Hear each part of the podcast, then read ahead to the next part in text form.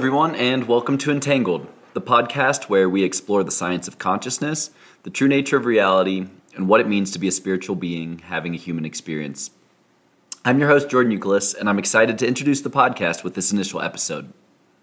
The genesis for this podcast started in May of 2021 after a series of coincidences in my life led to my spiritual awakening. I've been down a number of rabbit holes since that time, which have led to my conclusion that consciousness is much more important than conventional science gives it credit for, and that the reality we live in is far stranger and more complicated than the consensus reality most of us perceive. Some of the big questions we'll be exploring in this podcast include What does it mean to live a fulfilled and purposeful life? Did our souls exist prior to our birth, and will they persist after we die? Could the scientific materialist view of consciousness as a random evolutionary side effect of neurological connections in our brain be completely wrong? And instead, should the relationship be inverted, consider that consciousness itself could have manifested the universe as we know it? What are the implications of the Pentagon's 2017 disclosure of UAPs, more commonly referred to as UFOs? Could the true structure of the universe be holographic in nature, through which wave and particle exist simultaneously? What could the convergence of creation, imagination, and chaos indicate about the structure of the cosmos? What can we learn from the commonalities from people occasioning mystical experiences while on psychedelics, particularly the more powerful psychedelics like ayahuasca and DMT? And how should we interpret the fact that the human brain endogenously produces DMT in the pineal gland. Could extraterrestrials and or transdimensional beings be actively communicating with humans around the world? And if so, what are they trying to tell us? How can we leverage cryptocurrencies and decentralized finance to rethink the foundations of capitalism? What if artificial intelligence is love? Is consciousness in fact non localized? And if so, what does that say about our interconnectedness with the planet and the universe? What mysteries from ancient civilizations remain to be discovered by modern archaeology? If governments, corporations, and international organizations remain incapable of changing our current trajectory towards climate disaster and geopolitical conflict, what can we, the people, do to collectively elevate humanity's consciousness and avoid an extinction level event? Do coincidences exist, or are they in fact synchronicity? So while the topics discussed on this podcast will not resonate with everyone, I hope that they'll at least prove to be thought provoking. And I ask that you approach these conversations with an open mind, recognizing that your existing perception of reality may have been heavily influenced by the dominant culture of the post industrial revolution and by limitations in our current scientific understanding. So, with that, here are some highlights from the first six conversations I've recorded. I can't thank my friends enough for participating in this podcast and for being willing to dive deep into uncomfortable territory for these discussions. Episode 2 Annie O'Connell. Has it been difficult to navigate that perceived duality between being a, an accountant and also being a spiritual person? It was initially. It was definitely something I hid from people unless I was certain they were going to understand what I was talking about. And I also come from two parents on opposite sides of the spectrum. I have a, uh-huh. my father's a CPA and my mother's a spiritual medium. So like I've I've seen the duality my all my entire life, experience it within myself. I can see parts of both of my parents within me. And I think when I was younger, I was afraid of being weird or being like not taken seriously, especially because mm-hmm. like accountants are very like rule driven and black and white. We got the numbers, we just need to know where they go. So I would hide it for a long time. And then like every once in a while you kind of like stumble across, especially in San Diego, you stumble across some some other hidden spiritual people in the accounting world or you see each other, you're like, we gotta talk. yeah. So over time, I kind of just got more comfortable in my own skin. Also, found a lot more of those hidden spiritual people. As mental health has come really to the forefront, especially with the pandemic, people are seeking out more and more ways to heal themselves, to feel better. And spirituality has been one of those really common ways to do that. So I think within the last year, I've just been like, you know, I I am who I am, so I'm gonna not always lead with that, not always like cram my spiritual practice down people's throats, but um, just be really open about it and open to answering questions and not holding back. Episode three, Jeff King. It's interesting that the, that the most powerful thing is really the human imagination. And what's also crazy is how far we have come from different things to where technology now is literally indistinguishable from magic. But if we've been around for so long, if if you look at the span of the first car to the Tesla now, it really hasn't been that long. Or if you want to break it down even even further, the the first iPhone to what the now what the newest iPhone is. It's ridiculous. Like 14 years? Yeah, something like that. So think about if there are other civilizations out there that we don't know about and they can visit us. If they're visiting us, then clearly they have been around for so much longer and tapped into something technologically, spiritually, all that that we just don't have access to. I think a lot of us are trying, but I think a lot of people also refuse to believe it, or maybe their imagination just isn't open enough. Episode four Casey Lott.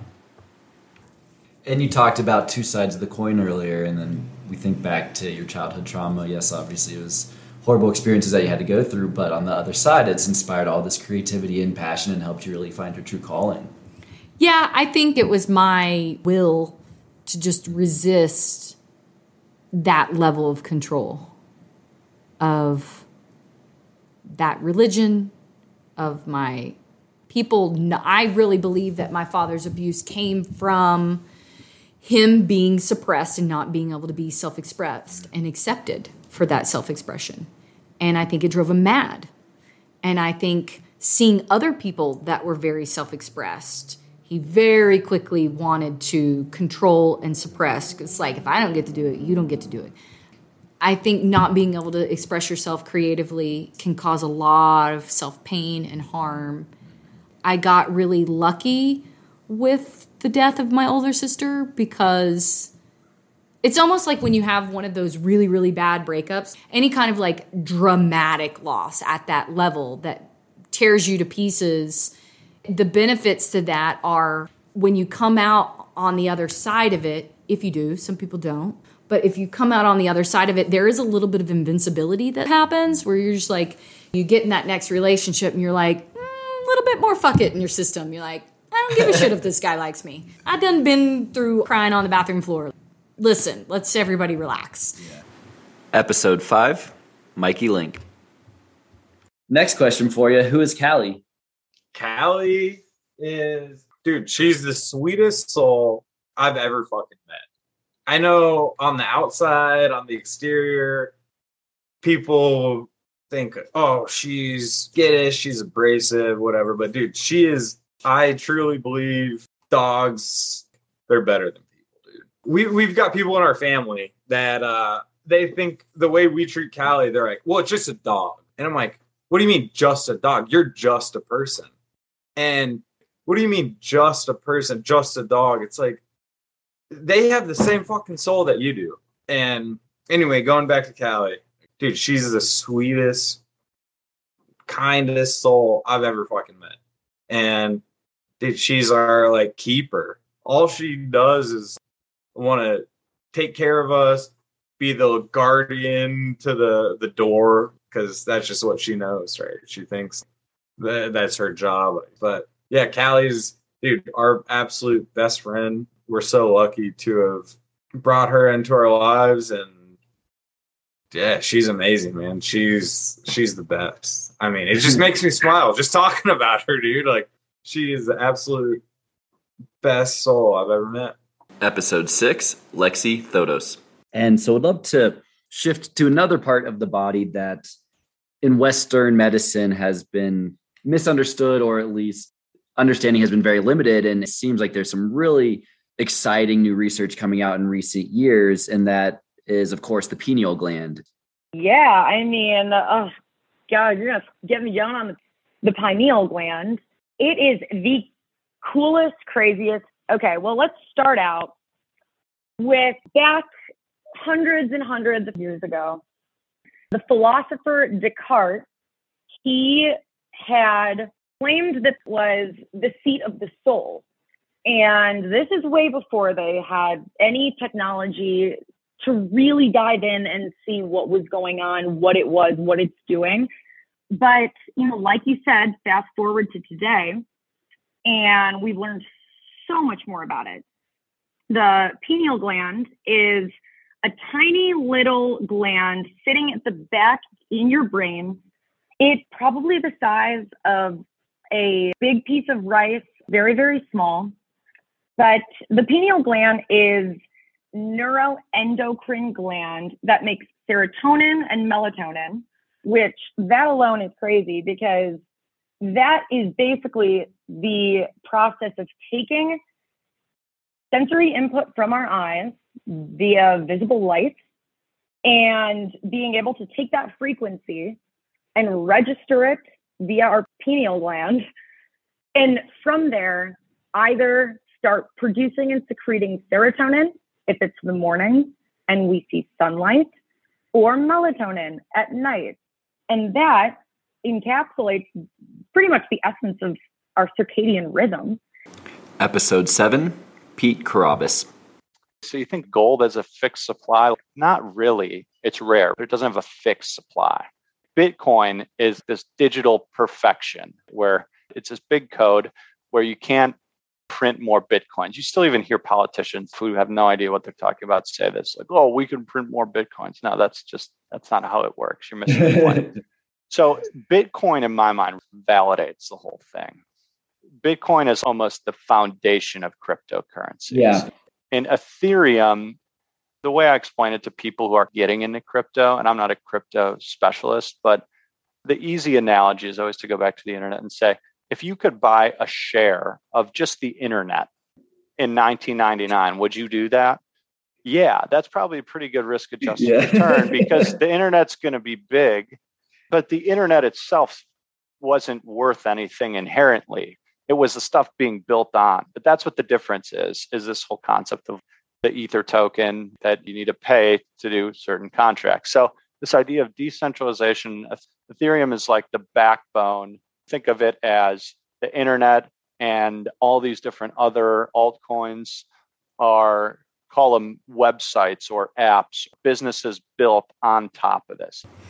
Thank you all for listening to this trailer and i hope if i've piqued your interest you'll take the time to dive in further and listen to the full episode.